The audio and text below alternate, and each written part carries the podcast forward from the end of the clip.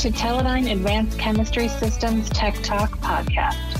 Our goal is to bring you useful information and offer solutions for your applications and analytical needs. Teledyne Advanced Chemistry Systems represents a group of companies existing of Teledyne Tekmar, Teledyne CETAC, Teledyne Leeman Labs, and Teledyne Hastings.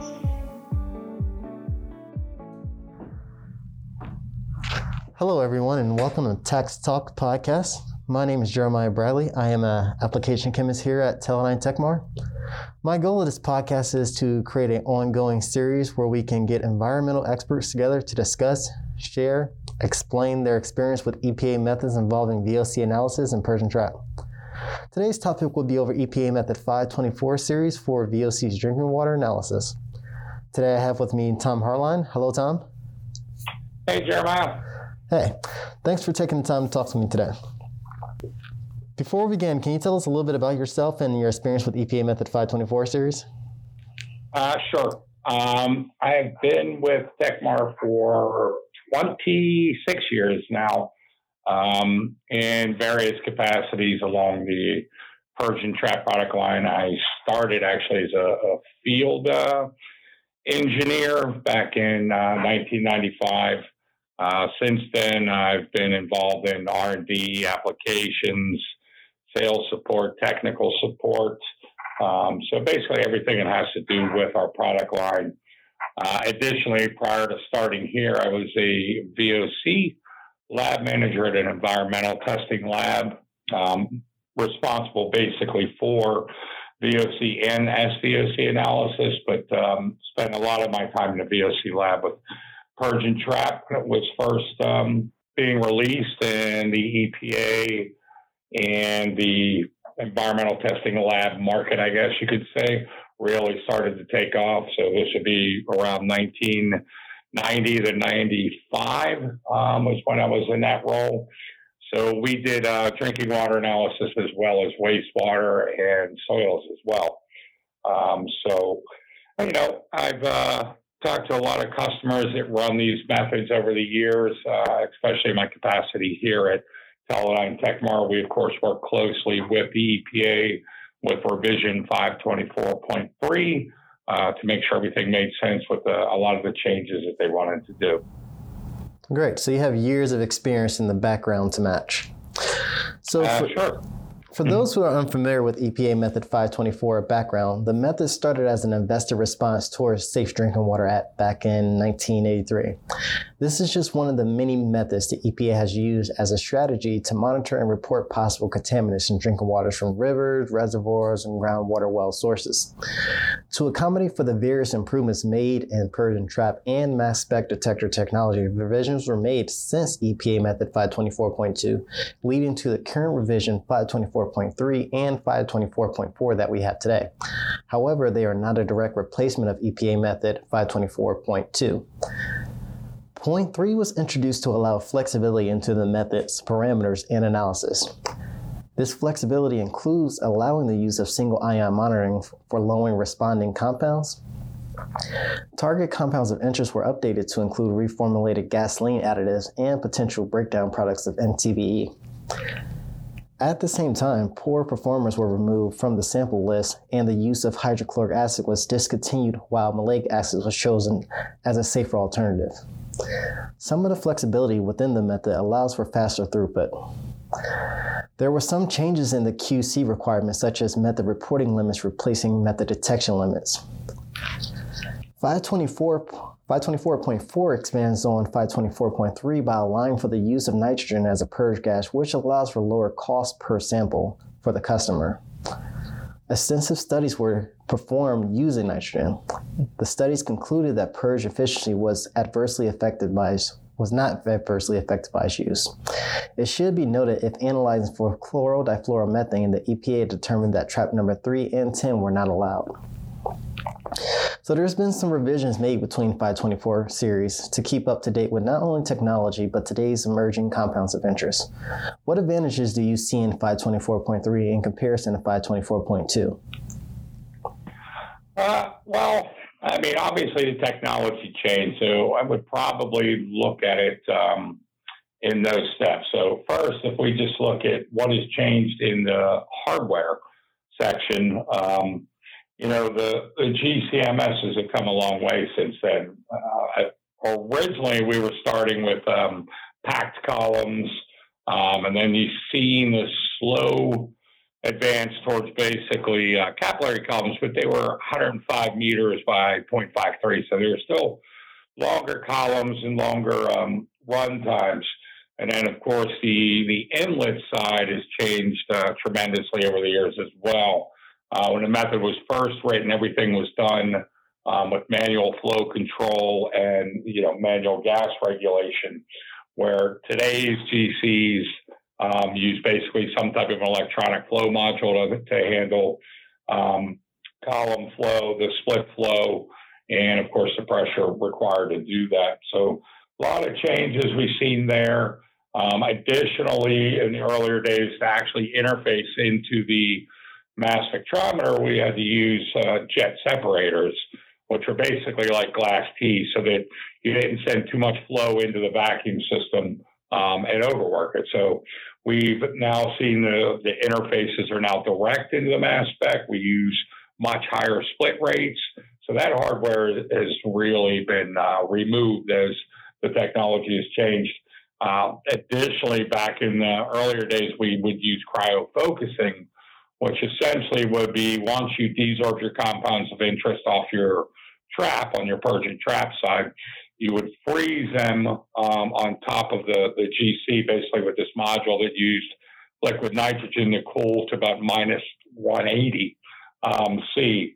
And then once you desorbed everything onto that cold side, you would heat that up and put it onto the head of the column. So we no longer see those in use. I'm sure there's probably still a few applications that still use it, uh, but for the most part, in the drinking water series, those have uh, since been replaced. Um, same as the jet separators and you know on column type injections. Everything is basically split now. Uh, the other huge advantage that came along was the auto sampler, which of course Tekmar was involved in as well.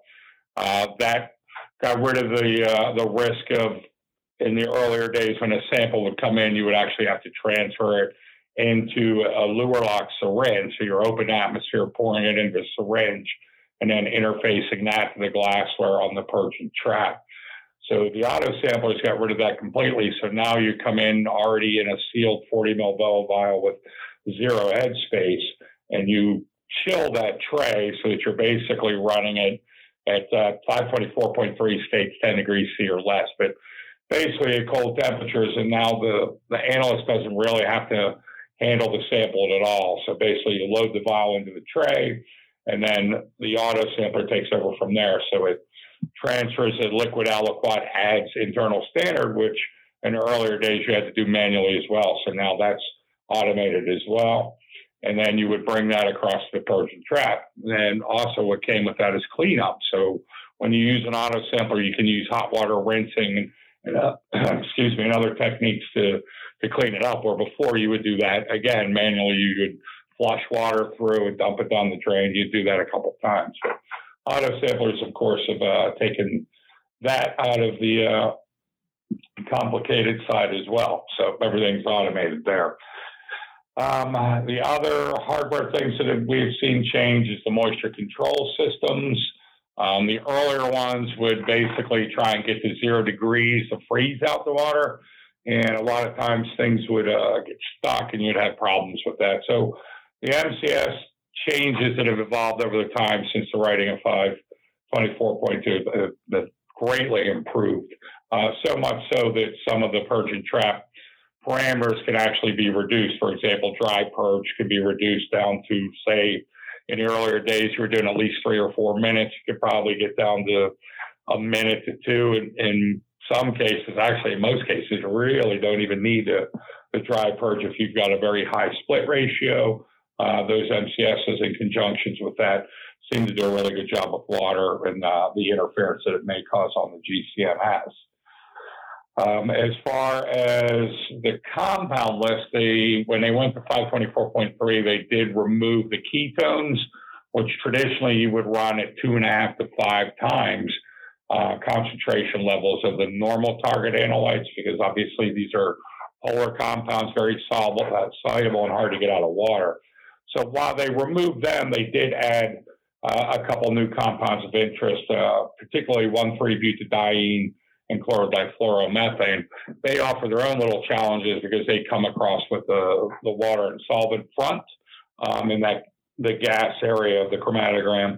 Which you know, if you got to make sure that you got your column flow right, your split flow right, your moisture removal system's working well, um, and then they they follow suit with the the gases. So um, so that was a, an interesting thing that they um, decided to get rid of those ketones.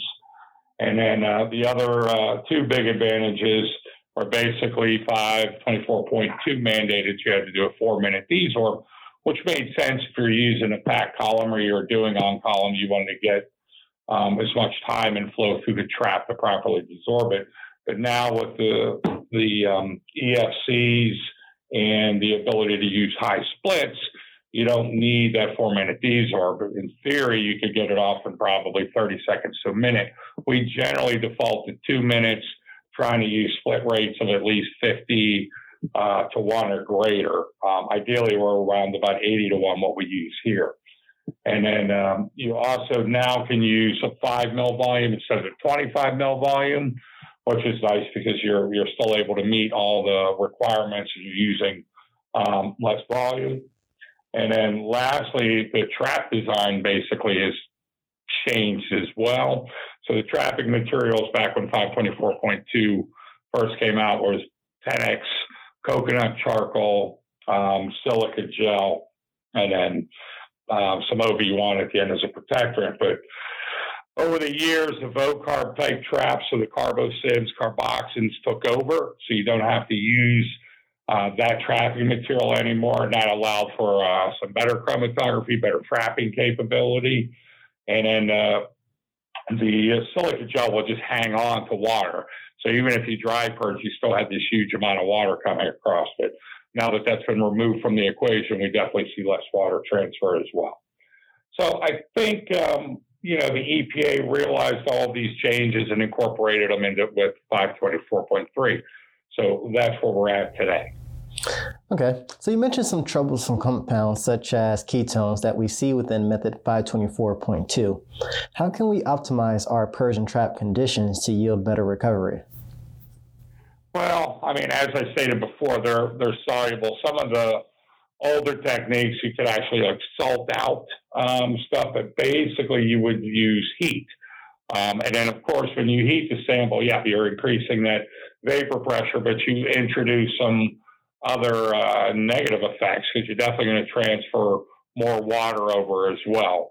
And then if you have any thermally liable type compounds, depending on what temperature you chose, you have to play the game there as well. So I think the the fact that you really don't need to heat is is a bonus. Now heating is still done a lot in wastewater uh, methods where those ketones are still there, as well as some other um, soluble and problematic uh, compounds as far as purge efficiency are concerned. Okay. Well, EPA method 524.3 and 524.4 offer method parameter flexibility, which is great for increasing lab throughput. What are some barriers to switching from 524.2 to 524.3? Well, I think a lot of it has to do um, with what the laboratories themselves are using for their customers. Uh, what I mean by that, if they have a customer that is only interested in, let's say, those ketones, um, then uh, certifying for 524.3 is not going to be a benefit of that to them because they still have to report uh, the 524.2 compounds. And it could be that you know local certification, state certification, et cetera, still may require these compounds and, and the setups that's used in 524.2. So I think the, the adoption cycle is slow, but we are we are seeing it more and more, and it, I think it's like everything else. Eventually, it'll it'll come to uh, possibly replace it, but right now there you know there's still so many labs that are certified for 524.2. There's really no need to switch to 524.3 uh, because they have their their SOPs and their methods set up that it's it's not advantageous, let's say, for them in the current state.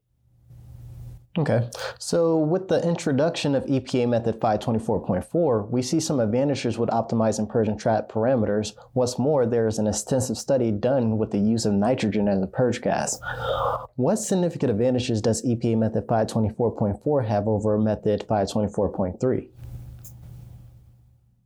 Right. Well, I mean, I think you hit on it. The the big difference there is the allowing for nitrogen as a purge gas and it should be noted, I mean, that's a, a, regulation now here for drinking water, but nitrogen as a purge gas has actually been used for years. Um, uh, definitely uh, in international sectors like the Asia and Europe have been using nitrogen as a purge gas for a long time because obviously they don't have to subscribe to the EPA methodology. So I think it was a good thing that the EPA recognized that the, the soaring helium prices and the lack of uh, availability for that, they allow for nitrogen um, use. So, I mean, obviously, that's the big advantage there is the cost. And then there's there's some other soft benefits to it too, is because you can use generators now. You may not necessarily have to use tanks, depending on your your laboratory setup.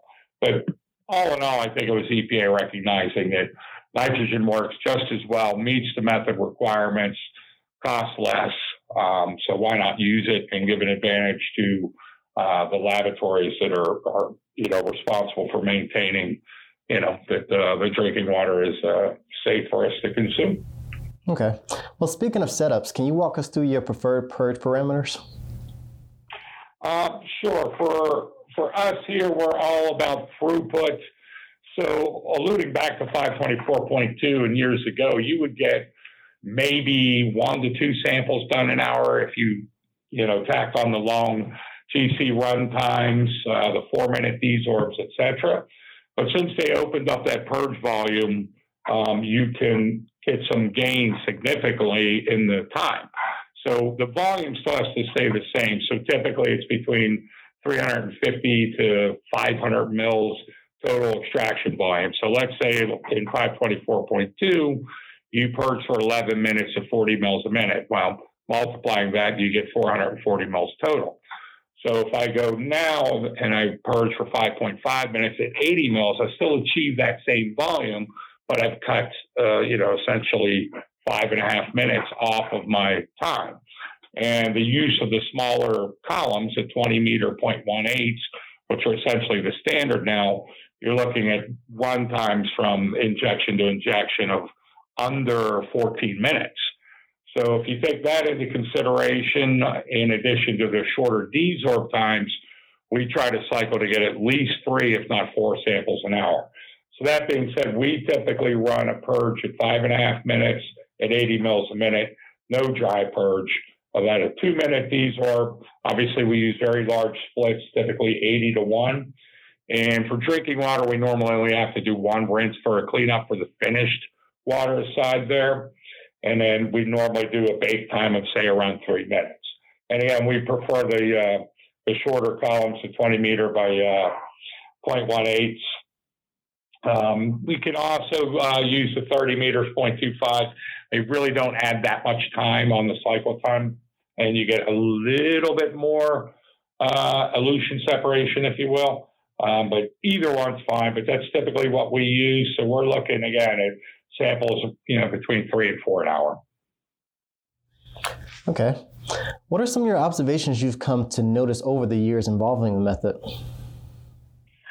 Well, definitely technology has changed. I mean, even from for us, I mean, when we first started uh, with purge and trap, that was again, it was manual flow control. You know, you would set a pressure to say 20 psi, and then you'd have to adjust a, manual flow controller to get your purge flow. You didn't have independent uh, necessarily control for bake. Um, so the, the advent of the mass flow controller definitely changed all that. Now everything is programmable. So our bake flows, our purge flows, dry purge flow, etc., is all done via the software. So you definitely see a lot of lot of changes there. And the same thing as as I mentioned earlier on the GCMS side, um, you can now use SIM, which wasn't uh, really heard of back then um, if you need to. Most people still just run in scan mode as we do here as well. Um, the EPCs allow for those higher splits, sensitivity because some of the changes of how they do things on the actual source and the mass spec has changed. So I think all of that is uh, has definitely come a long way. And then, of course, the the ability to change the parameters, the flexibility in the parameters, so you're more performance based rather than just you must have to do this. I think is good. Um, so you see some cycle time benefits, which for the laboratory only helps them because now they can get more processing samples out per set rather than spending a lot of time um, just doing a QC. So if you're faster, you still maintain the same amount of QC, but you get more samples that the customer is actually interested in done as well. So you see some cost benefits there. And then, of course, you know, the, the ability to use some of these alternate gases is, is going to help as well. So a lot of changes in, in the right directions, which, which makes sense as, um, you know, instrument manufacturers like ourselves and others are, are always trying to, to make things easier in the end for the customer. Right, and I think as analysts, we also get spoiled with a lot of this technology advancements too today. Well, it looks like that's all the time we have for today. Thank you, Tom, for joining me and talking about EPA Method 524 series. No problem. It's a pleasure. Thanks for listening to the Tax Tech Talk podcast. For more information about our products and the solutions we offer, please visit www.teledyneacs.com. If you like this podcast, please make sure to subscribe on Apple Podcast or wherever you're hearing this show. That way you'll never miss an episode. Thanks for listening, and we'll see you again next time.